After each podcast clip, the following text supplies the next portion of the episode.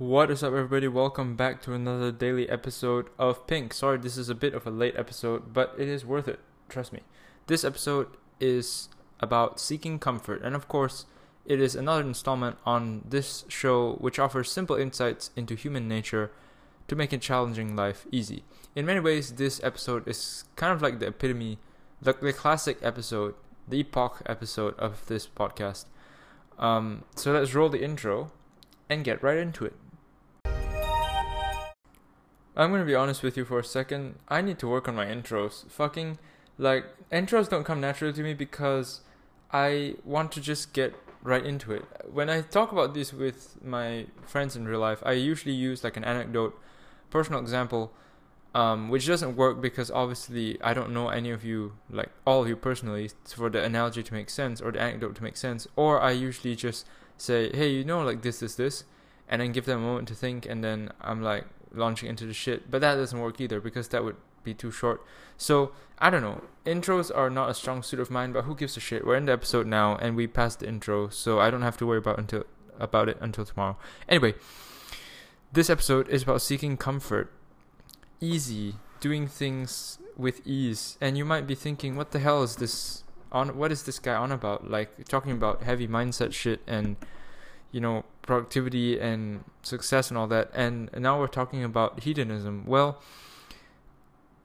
i think there's mo- i honestly think okay from my perspective my highest priority is to provide value to you with rela- in relation to this podcast.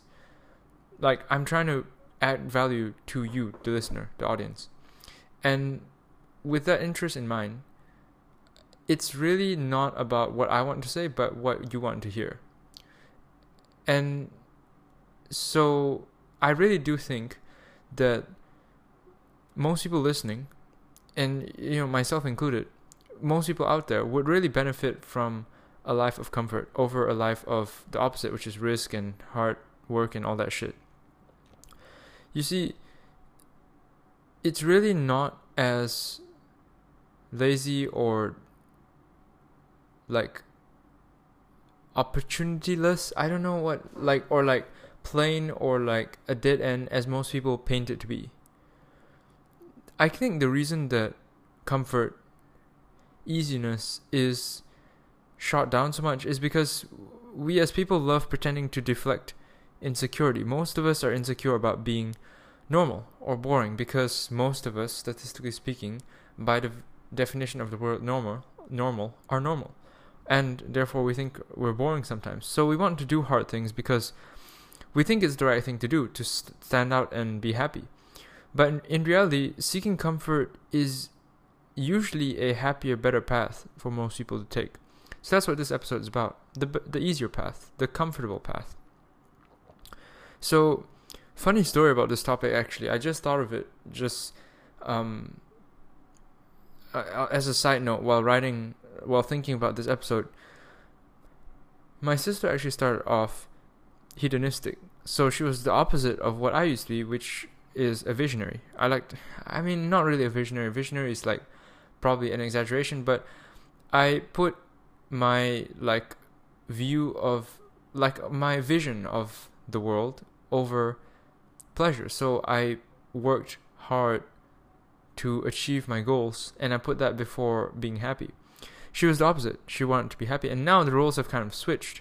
I've kind of aged into a a framework where I have a very clear ordering of priorities and changing the world is not the top of that list. It is just changing the world for a select few people, aka um, investing in quality relationships. A lot of you who are not new to the show already know that about me. And my sister have, has turned the opposite way because she's constantly being bar- bombarded by information, uh, propaganda, if you will, that in order to be happy, she has to be extraordinary, which is, I think, a message most of us are exposed to as well, all the time, every day, by the various systems we inhabit, such as school and um, different subcultures in society. But I really do think that message is misguided. So here's my here's my take on this whole mess. here's my take on the fact that every 20 to 30 year old wants to start a billion dollar company in the next 12 months. It's um it's a very viable option to seek comfort as your primary goal in life and it's definitely fulfilling. So here, yeah, let's break this down. You don't need to be outstanding to be happy. Let's start off with that. There are plenty of normal, average people who are just as happy as extraordinary people who are happy. In in fact, in the case of like we can just look at intelligence as an example as a we can just look at intelligence as an example, right? I'm not sure why I can't talk sometimes. I do apologize. It happens in every episode almost. We can look at intelligence as an example, as I was saying. People who have outstanding intelligence are actually not that happy. Most of them are not.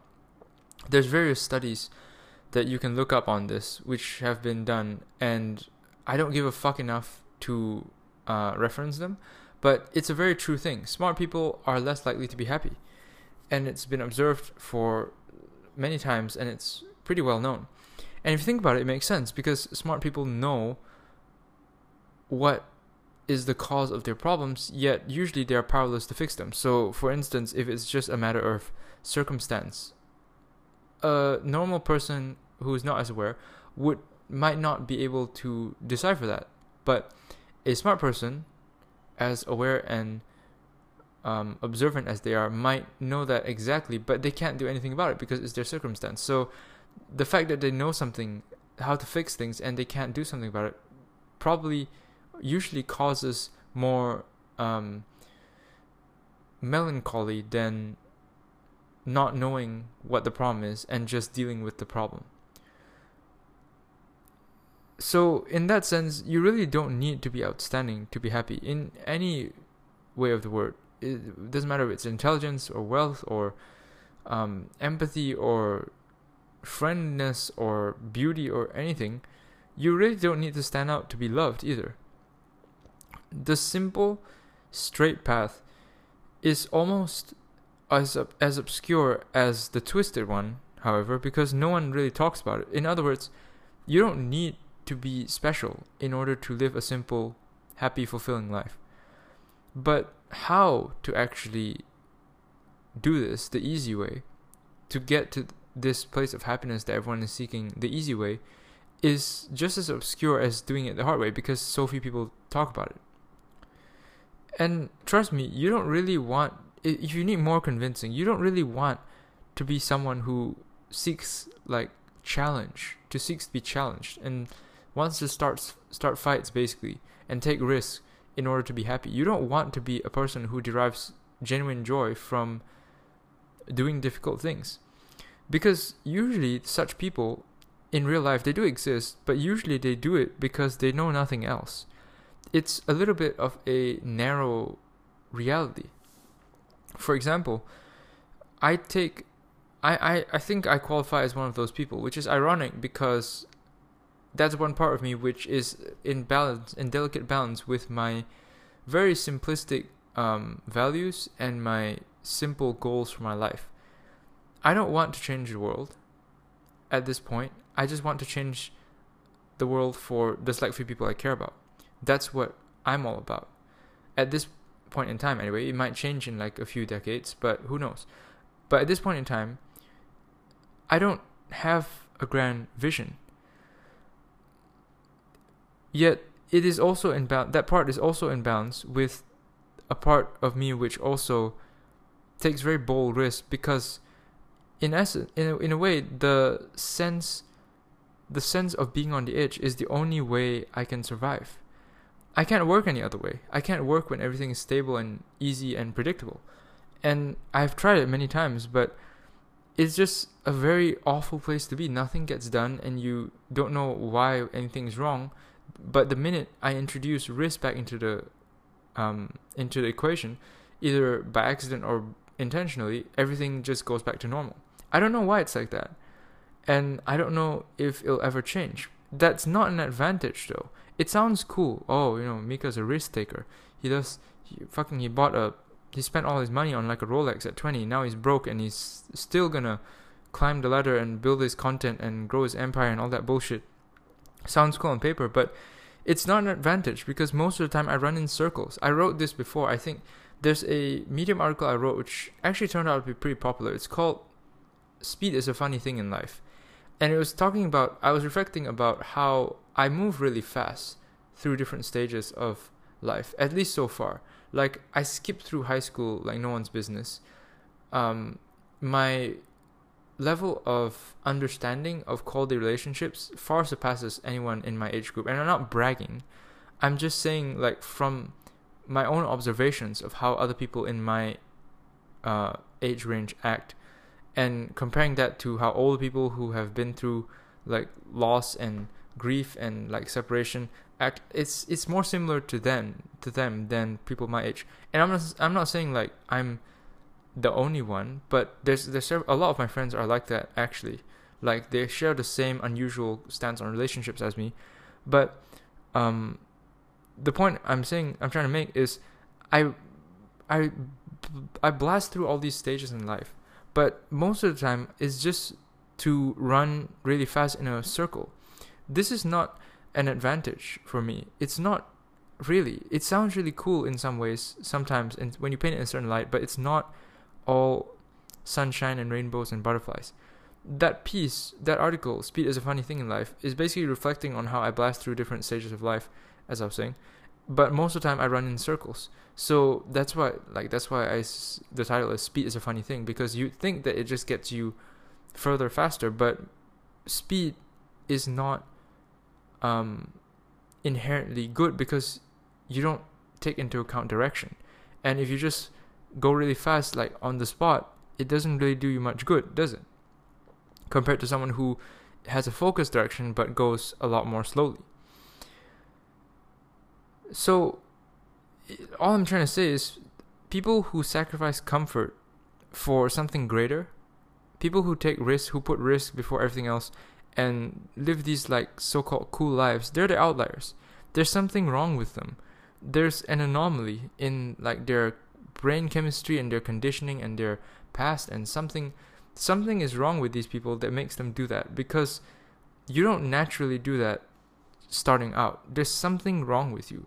And I'm not saying those people are bad, but I'm just saying that's not a goal you is not necessarily a suitable goal to work up to. It's kind of like um, becoming an NBA athlete, right? How many players are there in the NBA across all the teams? Something like I think it's less than 400, something like that, right? 300 something. I don't know. I'm not like a basketball nerd, but um, I heard it once. It's like let's say it's at most 400 players, right, in the NBA. The chances of you getting into the NBA is like 407.5 billion or something like that. Or I guess like in the men's NBA, it would be like half of that. That's a pretty shit odds. So it doesn't mean that uh, that like because because the odds are so thin, the people who are in the NBA are considered outliers. They're not the norm that doesn't mean that there's something wrong with them, but that doesn't mean that you should strive to be that um, as your main goal because the chances of you actually making it are so fucking slim. Unless you are extraordinarily obviously talented for a very long time then yeah sure it can make sense but to make a shot that is so so so that has such slim chances that doesn't really make sense. And that's kind of what people do when they pick um, a hard life when they pretend to live a challenging life and challenge themselves and push themselves and grow and like 10 times this and you know boost their success mind capacity self-help bullshit all kinds of shit. All the whole the entire field of self-help i feel like is dedicated to making people push themselves to be bigger faster uh, stronger and all that. But my natural stance on self help is that why don't we just learn a little bit to fix what we already got instead of just getting more and more and more and more and growing and bigger and all this? Why not just make what we have now really pretty instead of expanding the land and conquering this and conquering that and growing yourself? it's a completely different approach, which is why I said this episode, in many ways, this concept is like the the the core of this entire podcast. There's an abundance of happiness where no one is looking. I really do believe that. So don't feel bad about wanting things that are easy. It's a legitimate way to be happy. There's, I, will give you an example of it. Um, recently, for some reason, okay, I, it's a running joke in this in the show. Some people in the audience have recently texted me about it, like saying this is actually pretty entertaining and funny, even though it's really it start off really dumb, but this thing, this running joke, uh, is actually ending up to be a staple of the show, and they quite appreciate it, which I, I quite appreciate. But there's this joke that watches, mechanical watches, make it into every single episode of this show, almost every episode. I think at this point it's been every single episode actually for the past like week or two but anyway, and then people say, you know what, you talk about watches so much, you should just make a watch podcast. And you know what, I've been thinking about it. I've been thinking, all right? But I'm just, all the marketing work that would have to go into it, I'm not too excited about that. Anyway, uh, I digress. I'm going to give a watch example. That's why I mentioned that. There's, a there's an abundance of happiness where no one is looking. I pulled, I looked, I, I overturned a rock where few people look recently and found a great deal of joy. In other words, I did something unexpected, something that few people advise on, a direction few people point to, and found an abundance of joy in that endeavor. What I did is I spent most of my money on a Rolex, brand new Rolex watch, because I'm a very, very um, I ju- I'm just really into watches, mechanical watches. I like gold. I like shiny shit. I'm a minimalist. I don't like having stuff, so the stuff I do have, it's very high class, um, and it means a great deal to me. So it just checked all the boxes. So I spent most of my money on this, and the circumstances surrounding it, this purchase, are really make it a really risky move because I don't know if you know, but I'm completely self-employed. I make my living writing on the internet medium and then um, revenues from the podcast i'm st- attempting to set that up soon but like all of it now is just basically medium medium earnings so given that single unstable source of income it's a pretty stupid move to spend all that money and tie it in an illiquid asset but on the other hand even though it's something that few people advise on and it's a really undocumented path, it has brought me so much joy. There's no single physical object I've ever bought or digital object I've ever bought which has granted me so much joy. I look down at it every time and it's like it's almost like the first time all over again. It sounds cheesy, but it sounds like I'm being like a real Rolex fanboy here, which is gonna piss a lot of watch people off, but I don't care because this is my show and I can talk about where the fuck I want. But the point is, for this example, I find a lot of joy. I found a lot of joy where in this unexpected place, every time I look at it, it's like it makes me happy. So, I mean, it's a bit of a lazy way, you could say, to do this. Like, I could have invested all this money into my business and grew to become a millionaire in like five years. I see that as entirely possible. I you could say it's kind of like um, boring, normal. You know, you just buy something and it makes you happy versus like doing something really cool and like making a difference in the world and that making you happy. Sure, you can say compared to all that, this is a little bit boring, but I don't give a fuck because I'm happy. Every time I feel this on my wrist, I get happy. Every time I look at it, every time I wipe it before I go to bed every night every time I wake up in the morning and check the time on it, it's the first thing I look at every, every time I wake up and every night when I go to bed because I don't have a girlfriend yet. But like for now, it's I look at it, close my eyes, and, and go to sleep. Wake up, open my eyes, and look at it, check the time. That's it's the last thing I see and the first thing I see, and that gives me so much joy and on a level I've never known. And I'm not trying to promote this watch. I'm just trying to promote the fact that you can find a lot of happiness by doing the easy thing. I mean, sure, it's a Rolex. It costs like the price of a car, a pretty high end, like decent family car, I think. In depending on where you live in the world, but point is, it's an expensive purchase. It's not easy, like especially at my age, and it's not, um, it's not a super attainable, even among watch communities, because Rolex is like a mid to high end watch brand because they price themselves so, like highly. But compared to what could have been, like relatively speaking, it's an easy, quote unquote, easy, comfortable, uh, hedonistic sort of way to to spend my money, and it worked. And I'm just saying, it worked. It worked. There's an abundance of happiness where no one is looking. It's not like anyone told me to do this. I thought of this myself, and I'm like, what the hell? And it actually worked. Don't feel bad about wanting things that are easy. It's a legitimate way to be happy. And this thing on my wrist is a proof of it. Anyway, sorry to talk about that um, so long. Again, you've probably heard this. If you listen to every episode, you've probably heard that story like 20 times. But yeah, sorry. Anyway, moving on to the last section. How do you do this, right? So you've heard the whole spiel. You you get it. You're like, okay, Mika, I hear you. Seek comfort. Take things easy. It's a legitimate way to be fulfilled and happy. How the fuck do I do that?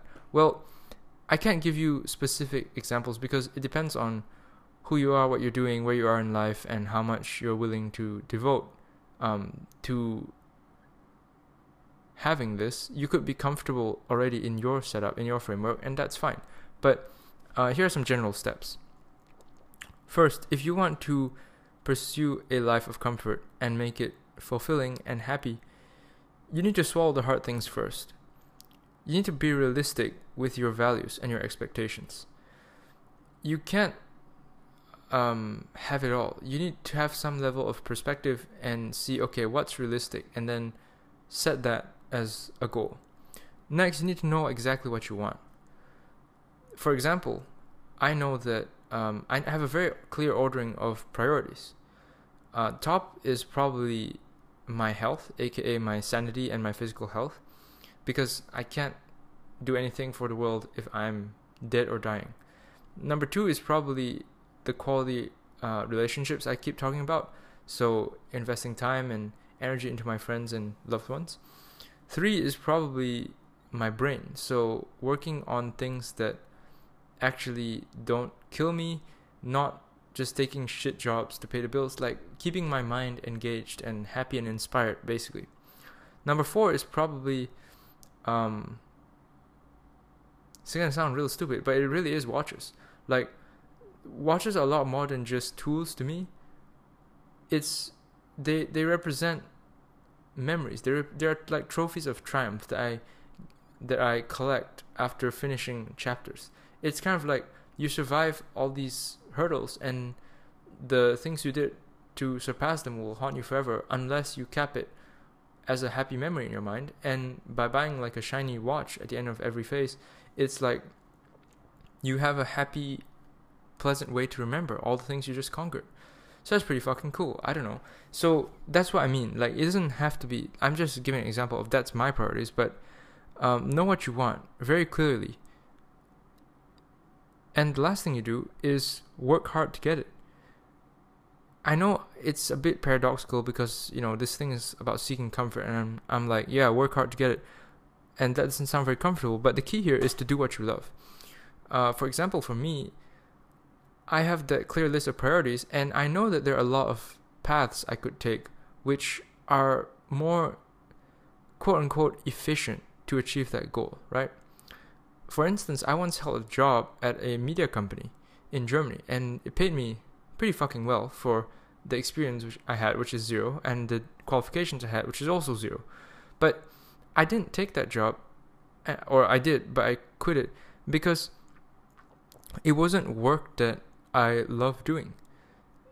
You need to make sure you enjoy what you do.